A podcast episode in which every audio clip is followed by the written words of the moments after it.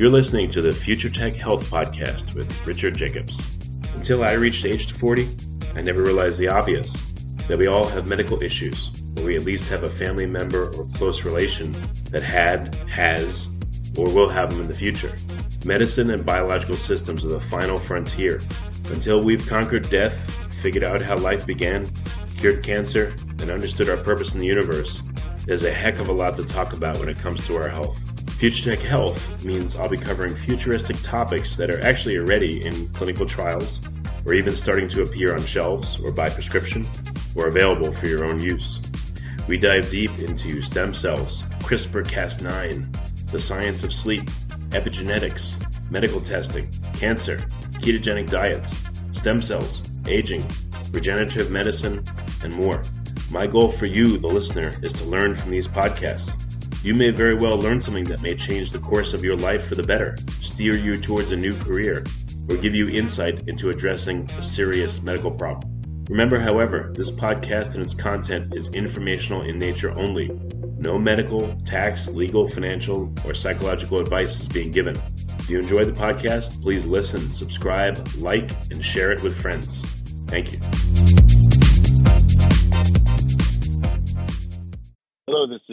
Jacobs with the Future Tech and Future Tech Health podcast. And I have uh, Kevin Puylaert. He's uh, the General Manager, North America and VP Business Development at Sophia Genetics. It's spelled uh, S-O-P-H-I-A Genetics. So, Kevin, thanks for coming. How are you doing today? Pleasure, pleasure. Very nice. How are you, Richard? Good, good. Yeah, when I hear the name Sophia, I think of that uh, AI robot. But I guess uh, this Sophia Genetics is different, right? It, it is. It is. Uh, Sophia, actually, originally Sophia in, in ancient Greek used to mean wisdom. Um, and so mm. that that's where the name really really comes from. Um, oh, okay. So what's the premise of Sophia Genetics? What do you guys do there? Sophia um, is offering a software as a service platform to democratize data-driven medicine. So um, we have a few applications in a few different areas, and I'd say one our flagship area is is in genomics. Today we've connected a bit more than 900 institutions around the world, nearly a thousand institutions that are sharing um, their genomic uh, profiles across the platform. So it means that an institution here in Boston is able to see when they're analyzing a profile how their profile compares to an institu- to a profile that might have been seen in an institution in Buenos Aires or in or in Austin in, or in or in Paris.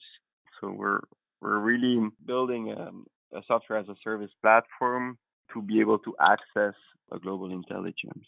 Yeah, that's great because I know various companies are trying to get a critical mass of you know let's say 100,000 people sequenced or 50,000 and so you're connecting all these platforms. How what does that mean? How many um, sequences are available in the total pool? Yeah, today we've um, we've looked at about a bit more than 300,000 profiles on a monthly basis. We see about 15,000 profiles um, that are being being analyzed through the platform. So this is probably one one of the largest consortium of, of institutions looking looking at patients at the moment. More patients are being diagnosed on a monthly basis than players like uh, like Foundation Medicine that are quite quite well known in, in this field as well. Your platform, um, again, it's able to pull data from many separate platforms, but what kind of analytical tools are layered on top of that that mm-hmm. is unique to you, yeah. or is there is is your role just the aggregation, or what else do you do? Yeah, yeah, it's a good it's a good question. When you want to leverage on AI, it's very important to have very clean data and very structured data. So when you look into into genomic information, very often there's a lot of noise into that data. So whenever we work with a new um, a new institution, a new a new lab that is doing clinical research, we'll go through a setup program with that lab that is quite extensive, where we'll establish the performance of that particular lab, and we will tailor our pipelines to the actual data that is generated by that platform or by that by that institution based on reagents that they might be using or um, diseases that they might be looking into. So we standardize the way the data is generated across those different labs, across those different institutions, and that allows us to to share that data. Or it allows people to look at, at data coming from a variety of places and, and being very comparable. Um, and only mm. and only because of that we can we can build tools on that data. And so one one of the tools that we've built is our AI is seeing how people are interacting with that data. He's seeing, okay, well, certain variants are classified as benign, some variants are classified as pathogenic, and from there is um, is learning how to pre-classify similar type of variants. Um, so it will it will suggest, okay, well, maybe those variants um, are more likely to be pathogenic, and those variants are more likely to be benign. It makes it very easy for the user to test uh, to test additional profiles. Are you just looking at human genome, or are you looking at viruses or other creatures? It's a it's a good question. Yeah, we we look only at uh, at humans. Um, at at the moment and, really focus on, on on the clinical research space. Yeah, because if you're able to establish uh, data standardization and you're aggregating it from many sources, some other company or some other effort could take that and do the same thing for viruses or for plants or for whatever else they want to catalog, and you'd have all the infrastructure set up for them to do that probably much better than they are right now. Yeah, no, that's that's true. I think what is what is essential when, when we're looking at, at humors, and in particular to, today we do many many, many cancer uh, samples. You you want to be able to find an answer for each and every profile. Whereas when you're looking at plants or when you're doing research, coming to um, to a solution is not is not as essential. Um, you might be able to look with another plant, or you know, there's the the the stakes are not as high as um, as when you when you're looking at a cancer sample and you want to make sure that you're finding the causative mutations. And as such, to be able to recommend certain treatments for that patient. What are some interesting correlations or findings that you're seeing in the data because you have access to so much of it? So um, one of the interesting uh, things we, we saw with when we were observing um, this uh, how how our AI was growing is that in particular uh, diseases, for example, in hereditary cancer, we realized that after we had seen 30,000 samples, our, our AI was 98% as good as uh, a human doing the pre-classification. It means that it's it's saving people a lot of time for the routine cases so, and letting them focus more on uh, on difficult cases. Okay, so you, all right, so 98% in determining what in, in determining that a particular sequence would, would be pathogenic um, in a particular sample. Oh, okay.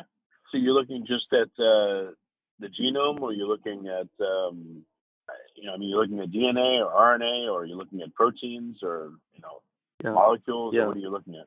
Yeah. So we're really there to offer tools um, for whatever labs are using at the moment, for whatever is established in the field. And so what we're seeing is that DNA is very prevalent. Um, so there's there's a lot of DNA testing. RNA is starting. We see quite a few labs starting to look at uh, at fusions and inversions with uh, with RNA. And so we've we've mostly been focusing on uh, on those two applications. Okay. Um, all right, so you're able to tell again if uh, a certain you know gene is associated with cancer, if it's an oncogene, I guess. And um, what what kind of insights with the RNA Any other uh, insights you're getting? Yeah, so I, I think in in cancer, so we have we have two main in the genomic space. We you can look at um, Mendelian disorders, so hereditary disorders, or or oncology. In, uh, in oncology, we're, we're going to associate certain treatments. Uh, we will be able to associate certain clinical trials.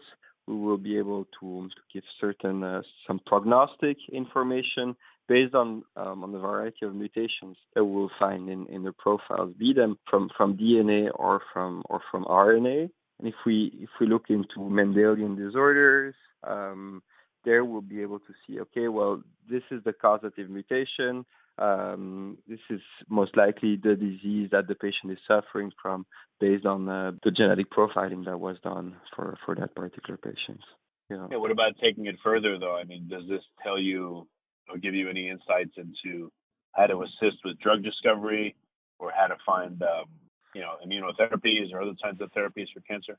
So yeah, def- definitely therapies it, it will recommend today we haven't we haven't done much uh, with respect to drug discovery.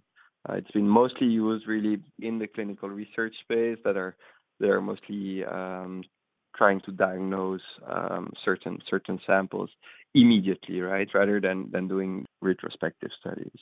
Hmm, okay. So what's what are some of the goals for the next year or two? Do you want to get to a million genomes on file, or what, what's the big goal? Yeah. So as I mentioned, our flagship area is genomics, but we we started now about six months ago. We we started to invest significantly in radiomics, where we do the analysis of radiology images, um, and we, we invest significantly in um, in what we call trial matching. And so all of this is in line with our long-term vision of, of building data-driven medicine and of finding as many sources of data as possible about that characterize a particular patient, so that you can say, okay, well, this um, this profile looks like so many other profiles we've seen around the world. Let's, if we make it more more tangible, this profile looks like 50,000 other profiles we've seen that are very similar, a cluster, and out of that that cluster, 30% has had treatment combination A and B with outcome X. 40% have had treatment combination C and D with outcome Y. And so the oncologist has a lot more data in hand to be able to give a very precise uh, recommendation with uh, with outcomes. So, um, any surprises about the prevalence of certain cancers or other conditions? I think um, at this stage of development, we we reflect quite well what it, what is the prevalence of of different cancer types around the world. So no particular surprises. I'd say um, I'd, I'd say there no. Also, the prevalence of certain conditions, does it seem to follow any pattern by country or by age or gender, or are you seeing those those skews in any of the conditions you're looking at? To be honest, I don't know. It, we're quite sensitive to the way we use the data that's that is being analyzed through the platform. Um, the, so we're originally a Swiss company based in based in Lausanne, uh, with now headquarters in Boston as well. And so the, the data privacy is uh, is very important to us. So we, we can only use the data that is being shared through the platforms for certain very well defined goals. And so uh, we, we haven't done that many that many studies of, of that kind. Hmm, okay. So again, what what is the uh, the goal over the next year or two? Where you want to take things? So we're we're seeing a phenomenal growth at the at the moment. Uh, we're we're now seeing about 15,000 patients a month, and we're seeing that number grow at least 50% every every six months. So today we're really trying to onboard as many institutions as possible to participate in uh, in this effort because the if you look at Mendelian disorders, the diseases that we're studying are very rare, and so you need a very large set of profiles that are being shared across the, the community if you wanna if you wanna infer something something smart for the particular uh, profile you're looking at at the moment. So today we're really in a phase where we're onboarding institutions and making um, making the community grow. Any learnings that you're getting about the need to standardize data? Are you you know are you talking to companies that actually do the collection of the DNA and saying, hey, you know, don't forget to do this or to test that or to add this in so that the standardization is easier or more complete? Yeah, it's a very good question because it's something that is really underestimated in uh, in this industry, but I feel in most industries that are, that are speaking about uh, about big data and about about data collection. Um, pe- people don't don't realize how important it is to have to have standard and very clean data to be shared. So I think the way the way we've grown is by being exposed to a variety of institutions that were all giving us or had their own experience. And so we shared that experience from all our users across the community in terms of how to how to generate the cleanest data. And and today during our setup program, this is one of the essential parts of, of what we do is in making recommendations to um, to our users into how they can tweak um, their lab to get the optimal data. If we speak about genomics, but but in a similar way about in um, in, in radiomics, where dif- different users are looking at the same um, images from the same patients over time and not always structuring the data in similar ways. So it's very important to have tools that that structure um, the data that make sure that they extract the tumor in a similar way for that same patient over time, no matter who is uh, is looking at the image. so that that data can then be, be compared and so that you can have some some intelligent findings on, on those images. I would think as it relates to images, I mean, I've spoken to a few companies that are, you know, increasing the um, the quality of the images, the resolution, etc.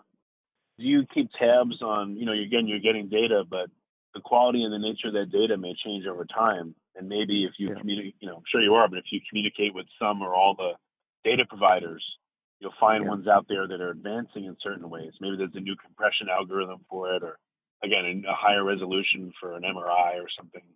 Yeah. So in genomics, which is a field where we've been now for, for a few years, we have very close discussions with um, with some of the large reagent manufacturers, and we have partnerships with many with many of them where we're feeding back some of that information, some some of the knowledge we gained in standardizing the data across so many labs. In radiology, we're having those discussions with large imaging uh, providers we try both in genomics and in radiomics to start from uh, from the raw data, so to not to not have too many layers between us and um, and the actual instruments. But we haven't. It, it's a very um, the the fields are moving at a different speed in terms of the machines that are generating the data between genomics and uh, and radiomics. So we haven't had that much influence in uh, in the radiology uh, field yet in, in making sure the the MRIs or CT scans are are evolving in ways that would make it easier to standardize the data. Yeah, I just figured if anyone's going to see it first, it would probably be yeah. you, because yeah, you know yeah. again you're connected to all these uh, places that are doing this imaging. Yeah, you're right. Um, it's something it's something we should be we should be exploring uh, in in radiology. Okay. Well, very good. So, what's the best way for people to learn more about SOPHiA Genetics?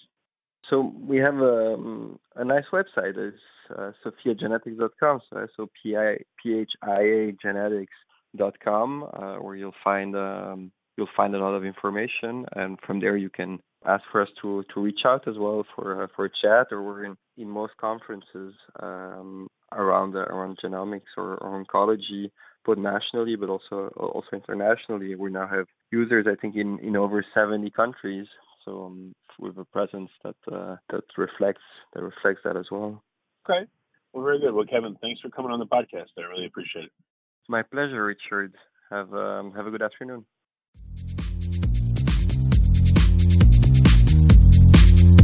You're listening to the Future Tech Health Podcast with Richard Jacobs. Until I reached age 40, I never realized the obvious that we all have medical issues or we at least have a family member or close relation that had, has, or will have them in the future. Medicine and biological systems are the final frontier. Until we've conquered death, figured out how life began, cured cancer, and understood our purpose in the universe, there's a heck of a lot to talk about when it comes to our health. Future Tech Health means I'll be covering futuristic topics that are actually already in clinical trials, or even starting to appear on shelves or by prescription, or available for your own use. We dive deep into stem cells, CRISPR Cas9, the science of sleep, epigenetics, medical testing, cancer, ketogenic diets, stem cells, aging, regenerative medicine, and more. My goal for you, the listener, is to learn from these podcasts. You may very well learn something that may change the course of your life for the better, steer you towards a new career, or give you insight into addressing a serious medical problem. Remember, however, this podcast and its content is informational in nature only. No medical, tax, legal, financial, or psychological advice is being given. If you enjoyed the podcast, please listen, subscribe, like, and share it with friends. Thank you.